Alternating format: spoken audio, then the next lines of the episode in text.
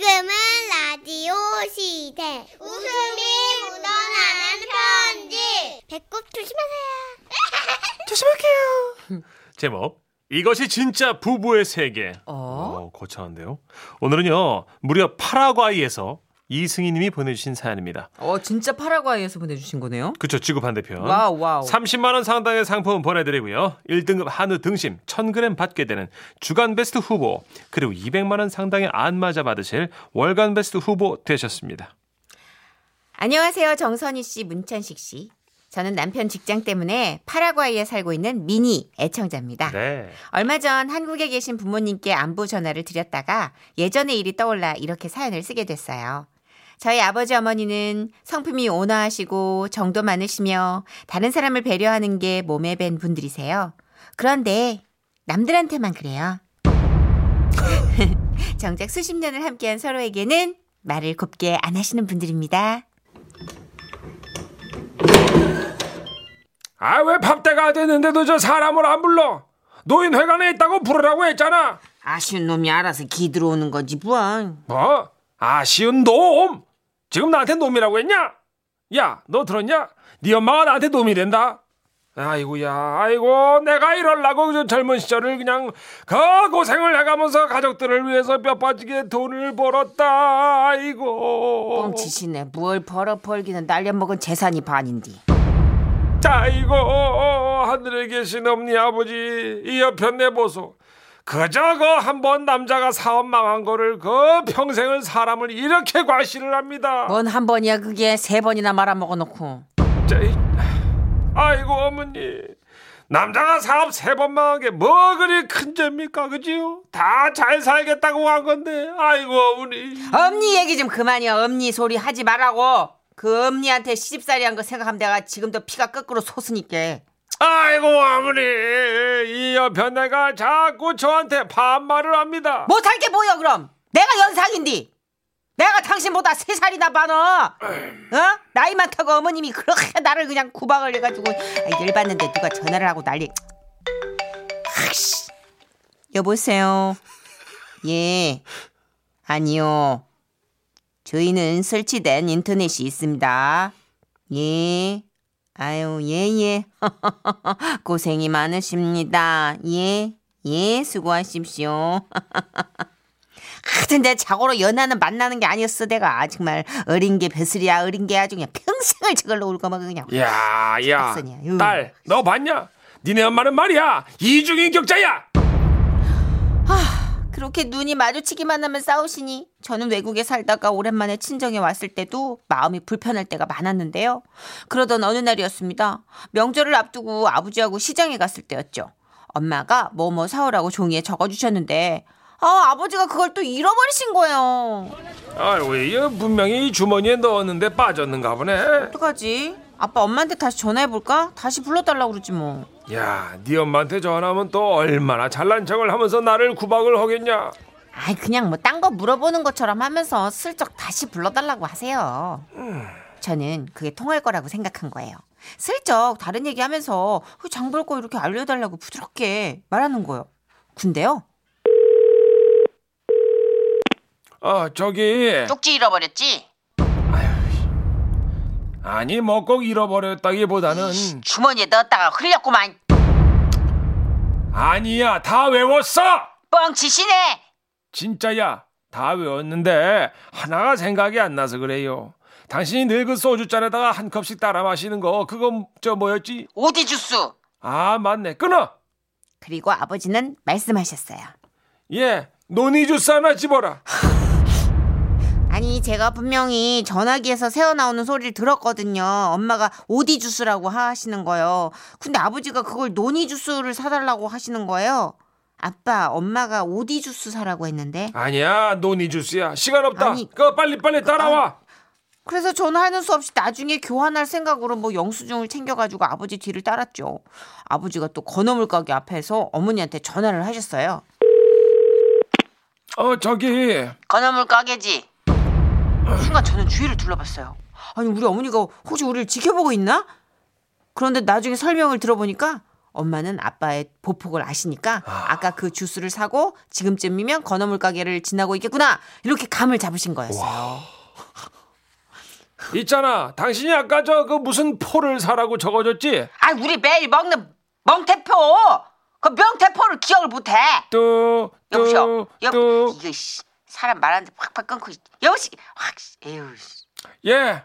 아기 포 하나 들어라. 아빠 방금 엄마가 명태포라고 하도 크게 말해서 내 옆에서 들었는데 아 글쎄 아기 포 사면 돼. 그런데 잠시 후 어머니에게서 전화가 왔어요.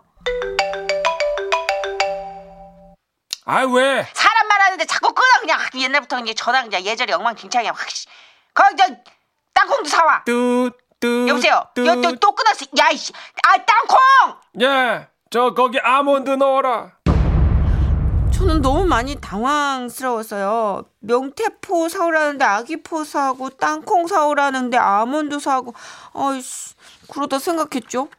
아버지가 어머니 골탕 먹이려고 일부러 그러시는구나. 그래서 저는 그냥 이따가 싹 다 다시 교환하러 와야겠다 생각을 한 거예요. 그런데 그렇게 장을 봐서 집에 갔는데요. 아이고 나왔네. 저 빠진 거 없나 봐봐. 저는 가슴이 조마조마했어요. 엄마가 잘못 사왔다고 화를 많이 내실 게 분명했거든요. 그런데 어디 보자. 이 명태포 잘 사왔고, 이 땅콩도 이거 노린내 안 나는 걸로 잘 샀네. 이, 그렇지. 아주 네 아버지가 장 하나는 내 마음에 속 들게 잘 보지. 이 보자. 에, 오디 주스도 적당한 크기로 잘 샀네. 그렇게 논이 주스라고 몇 번을 말해도 계속 오디 주스래. 아이고 진짜.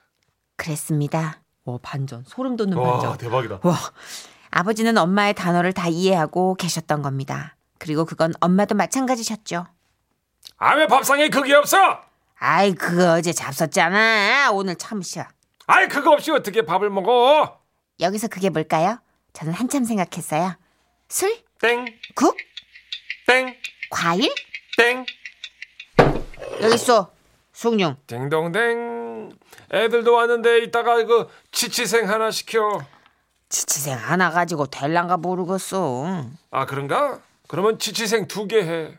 치치생이 뭐지? 여러분은 치치생 하나가 뭔거 같으세요? 치킨볼, 치즈 스틱, 생맥주에 양념치킨 하나. 딩동댕. 바쁜 세상이다. 척하면 척 알아들어야 부부지. 아 뭐 하고 있어? 얼른 전화해. 아이고 참그 당신이 하면 되지 이런 거는 꼭 날 시키고 인생은 그냥 나 부려먹는 재미에 살아 그냥. 아유 내 연하랑 결혼하는 게 아이고 참 진짜. 여보세요. 네 수고가 많으십니다. 예 맞습니다. 예 바로 그 주소예요. 어 여기 치치생 그리고 예두개. 예, 치치생 두 개. 예. 아이고, 아이고. 다 기억하시네, 그런 거. 너무 서둘지 마시고 안전하게 부탁드립니다. 이런 거 좀 알아서 시키란 말이요. 그냥 확아 대단하다 진짜. 역시 당신은 이중인격자야. 시가! 그날 저는 두 분의 모습을 보고 더 이상 걱정할 필요 없겠다 생각했어요. 한 평생을 티격태격 하셔도 척하면 척, 착하면 착 알아듣는 동반자가 옆에 있으니까 그것이 진짜 부부의 세계가 아닐까 생각해 봅니다. 아버지, 엄마, 제가 외국에 살고 있어서 걱정 많으시죠? 안부 인사 자주 드릴게요. 지금처럼 건강하게 오래오래 사셔야 돼요. 치치생 오늘 알았는데요. 어, 처음 들었는데요. 치치생 오늘 알았어. 와, 두 분의 호흡 어떡할 거예요? 치킨볼, 치즈 스틱, 생맥주, 양념치킨 하나. 와, 아, 야. 단골이라는 것이구나. 굉장하시다. 이미아님, 아, 우리 아버지도 우리 어릴 때 말끝마다, 아이고, 엄니, 아이고, 멈니! 이랬는데, 우리 어머님 그 소리 제일 싫어했어요. 거의 그래요. 그렇죠. 예, 거의. 우리 엄마. 에휴, 우리 엄마 맞아요. 된장국. 누가 좋아하겠어요? 그게, 그게, 이게 좋은 마음이 있다가도 쏙 들어가는 게 사람 심리가 희한하게 되죠. 왜 그럴까요, 그죠? 이제 적당하게 좀 내공이 생기면 조율을 잘하는데 남편이라는 것도 처음 해보는 거고 사실 맞아요. 음, 시행착오가 많잖아요. 음. 누구나. 4522님. 부모님이 같이 보내신 세월 무시 못하죠. 대단하시네요. 그래서 진짜로 이 올해 40년 이상 사신 분들의 토크쇼가 전 최고인 것 같아요. 맞아요. 티키타카. 음, 척하면 착하고 착하면 착하고 이런 탁 거. 맞죠, 아주 그냥. 문한호님, 저희는 전라도인데요. 우리 집은 그 시기로 시작해서 그 시기로 끝납니다. 그래도 착하면 착 다 알아들어요. 그것이 부부지. 그 시기는 옥스퍼드 사전에도 나와 있다고 그러던디. 나도 알고 너도 아는 그 무엇. 이 거시기. 음. 그러면 영탁의 거시기를 좀그 시기 하죠. 이. 예. 예. 당신이 거시기요. 당신이 최고야.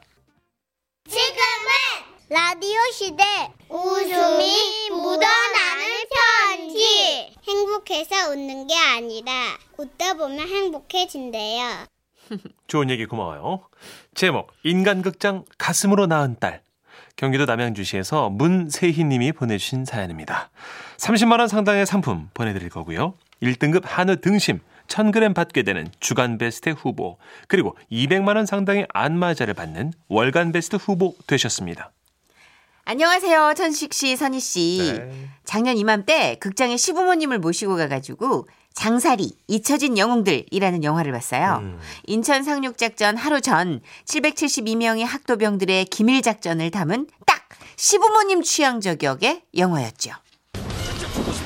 아이고 아이고 아이고 아이고 저거 저거 아이고 제 옆자리에 앉은 시아버님이 영화 보는 내내 포탄 소리와 총알 소리만 났다 하면 눈물을 글썽이면서 코를 훌쩍이시는 거예요. 극장을 나오자마자 시아버님이 촉촉하게 젖은 눈으로 말씀하셨습니다. 아휴 우리 아버지가 떠오르네 네? 아, 시할아버님께서 전쟁터에 나가셨었어요? 당연하지 소나기가 주룩주룩 내리는데 총알이 그 소나기보다 더 내렸다니까 어머나, 아버님은 어디 나오셨는데요? 제 이 질문이 화근이었을까요? 마치 이걸 기다리기라도 하셨다는 듯 시아버님의 군 시절 회상이 시작되었습니다. 그건 아주 큰 욕조였어 욕조요? 아니 군대에서 욕조를 쓴다고요? 그게 아니고 내가 저 특수부대에서 특수요원들한테 밥을 해줬었지 그 밥통이 욕조만한 크기였어 아 밥을 해주셨구나. 그리고 덤프 트럭이었지 덤프 트럭도 운전하셨어요? 아니 아니 그게 아니고 쏟아 넣은 쌀이 거의 덤프 트럭 세대 분량이었다. 아 쌀을 많이 먹었구나. 그리고 우리 전우들의 군화가 발견되면 어머나 어떡해 친해전 전우들이 많이 희생되셨나 봐요 아니 그런 게 아니지. 그렇게 큰 욕조에 하다 보니까 밥에서 간간히 그 군화가 한 짝씩 나오더라고. 아유 얘 표정 봐 아유 얘 이 얘기 다 믿네 얘 아가 너 그거 믿니? 그 다 뻥이야 아이고, 참. 아이고 저 사람이 군대 가기 싫다고 손가락 자른다고 난리치다가 육군 갔어 어.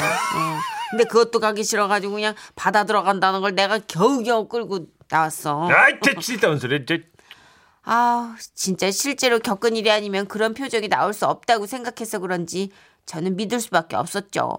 암튼 그 일이 있은 지 한참 지나서 제 기억 속에서 그게 거의 잊혀져 갈 때쯤 아버님이 산책을 하다가 비탈길에서 미끄러져 가지고 복숭아뼈가 부러졌다는 연락이 온 겁니다. 아이고 아이고 아이고 아이고. 아유 내가 저 아파서 화장실도 혼자 못 가고 아유. 아우, 어쩌다 그러셨대. 아버님, 제가 퇴근하고 바로 갈게요. 뭐? 온다고? 아유 안 와도 된다. 일하느라 바쁠 텐데 뭐 하려고? 어, 아니에요. 당연히 가야죠, 아버님. 아니야, 난 괜찮으니까 절대 오지 마. 저 어, 이- 이만 전화 끊는다. 하여튼 너 오지 마. 이 정도로 오지 말라는 걸 보면 제가 그동안 바쁘다는 핑계로 아버님을 못 찾아뵈서 단단히 화가 나신 게 분명했습니다. 무슨 수를 써서라도 이번엔 가야 했어요. 그날 저녁 아버님이 좋아하시는 음식 이것저것을 챙겨가지고 병실로 들어갔는데요. 아, 갑자기 죄송스러운 마음에 또 울컥하더라고요. 아, 아버님 죄송해요. 제가 너무 늦게 왔죠. 아니, 네가 여기 어쩐 일이냐? 내가 안 와도 된다고 했는데. 예? 자, 저 여러분들, 저의 자랑스러운 딸입니다. 내 가슴으로 낳은 딸. 그러더니 아픈 다리를 이끌고 저를 비상구로 데려가시더라고요. 이제부터 아빠라고 불러라. 예? 나는 그동안 쭉 딸로 생각해 왔다. 자, 한번 불러봐. 아빠, 아, 근데 아버님 그건 좀 아빠, 아, 그냥 아버지 아빠. 아빠. 아빠. 그렇게 처음 말을 배우는 아이처럼 아빠, 아빠를 연습하고 다시 병실로 들어갔습니다. 병실의 모든 환자들이 그렁그렁한 눈빛으로 저를 보면서 아유, 이 딸이 그 딸이구나. 아까 얘기한 그 가슴으로 얘 낳은 딸. 예, 예. 세상에. 역시 우리나라 최고의 대학을 다녀서 그런가? 아유, 효녀다. 어, 효녀야. 그러게요. 이제는 아빠라고 부르라고 해도 아직까진 아버님이라고 하네요. 어머나 정말 자식 교육을 너무 잘 시키셨다. 진짜 세상에 어 이런 호인이 또 어디 있을까? 정말 벌써 가슴으로 낳은 자식이 다섯이나 되고 진짜 정말 아빠한테 잘해요. 이렇게 인간극장 한 편을 찍고 도대체 나는 왜 며느리가 아니라 갑자기 가슴으로 낳은 딸이 돼버린 건지 그 이유가 알고 싶어 시어머니께 전화를 드렸습니다. 그랬더니 글쎄 아유, 얘 진짜 또 당했네, 또 당했어. 얘, 이 옆에 누운 아줌마들이 하도 그냥 의사들 있다, 변호사 며느리 있다, 그냥 자랑을 해대니까 니네 아버지가 급하게 지어낸 거야. 그 너희 둘째 동서 있잖아. 걔도 가슴으로 낳은 딸이고, 셋째, 어, 가슴으로 낳은 딸이야. 아주 가슴 돋으면서 싹 다 가슴으로 다 낳대. 아유, 뻥쟁이. 아, 이렇게 허풍이 심한 아버님이시지만 그래도 며느리 일하느라 고생한다고 때마다 몸에 좋은 음식 챙겨주시는 따뜻한 분이세요. 오. 그냥 저 쭉 가슴으로 낳은 딸 하려고요. 아이고야.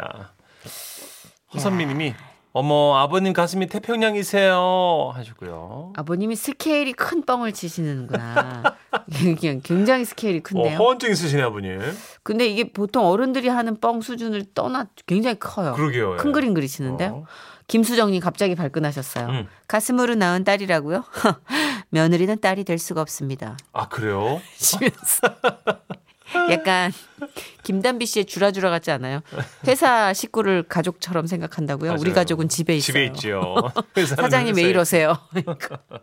아버님 왜 이러세요? 며느리는 네. 딸이 될 수 없다고요? 아 아버님 허풍으로 사셨네 일생을 그죠? 근데 귀엽게 네. 마무리가 잘 된 허풍이니까 여지껏 아버님께서 이렇게 또 지라시 사연 정도로 네. 족한 삶을 사셨겠죠? 시어머니 이제 뭐 속지도 않으시고 뭐 그죠? 웃으시고. 더 나갔으면 우리는 뉴스에서 이분을 봤을 텐데 그렇겠죠.